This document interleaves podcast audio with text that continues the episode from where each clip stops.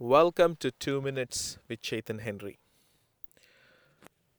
Today, I want to bring you this encouragement so that you can walk out of every fear that you're facing right now because of all the virus scare that is going around in the world.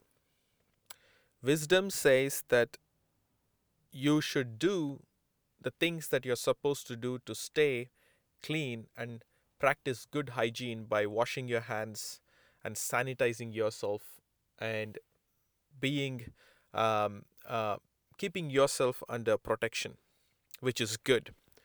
But spiritually, I want to tell you that fear is the greatest door opener for anything to come inside of your life. For example, the book of Job says that he confessed and said, "What I feared has come upon me." In fact, he did everything, he did all the prayers, he did everything, but there was an open door in his life called fear. And when Job had entertained that fear that something would go wrong about his children's life and the things that he possessed, it eventually happened to him because there was an open door of the enemy in his life, and that open door was fear. Now the question is, how can we overcome the fear that's right now circulating all around on this earth? I have a very simple yet profound and the most powerful key. The most powerful key to overcome fear is to have the fear of God. Let me repeat. The most powerful key to overcome any fear is to stay under the fear of God. The fear of God is a reverential fear. The fear of God causes one to come into full alignment into the ways of God, into the understanding of God, and to understand how God works and how God uh, works in us, upon us, and around us, and how God's heart functions towards us. This reverential knowing of God is the real fear of God towards God.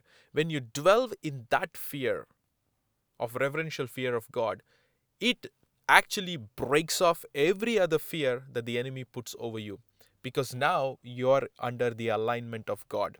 And you know that when you're under the alignment of God, you're under the protection of God. You're under the guidance of God. You're under the shielding of God.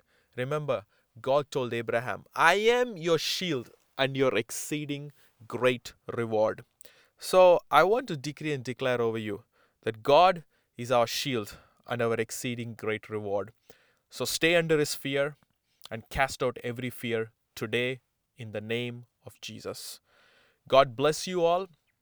Watch out for my further posts on Facebook and other social media, because I'm praying and I'll be releasing some prophetic words over this coronavirus very soon. If you're blessed, please comment, share, and subscribe.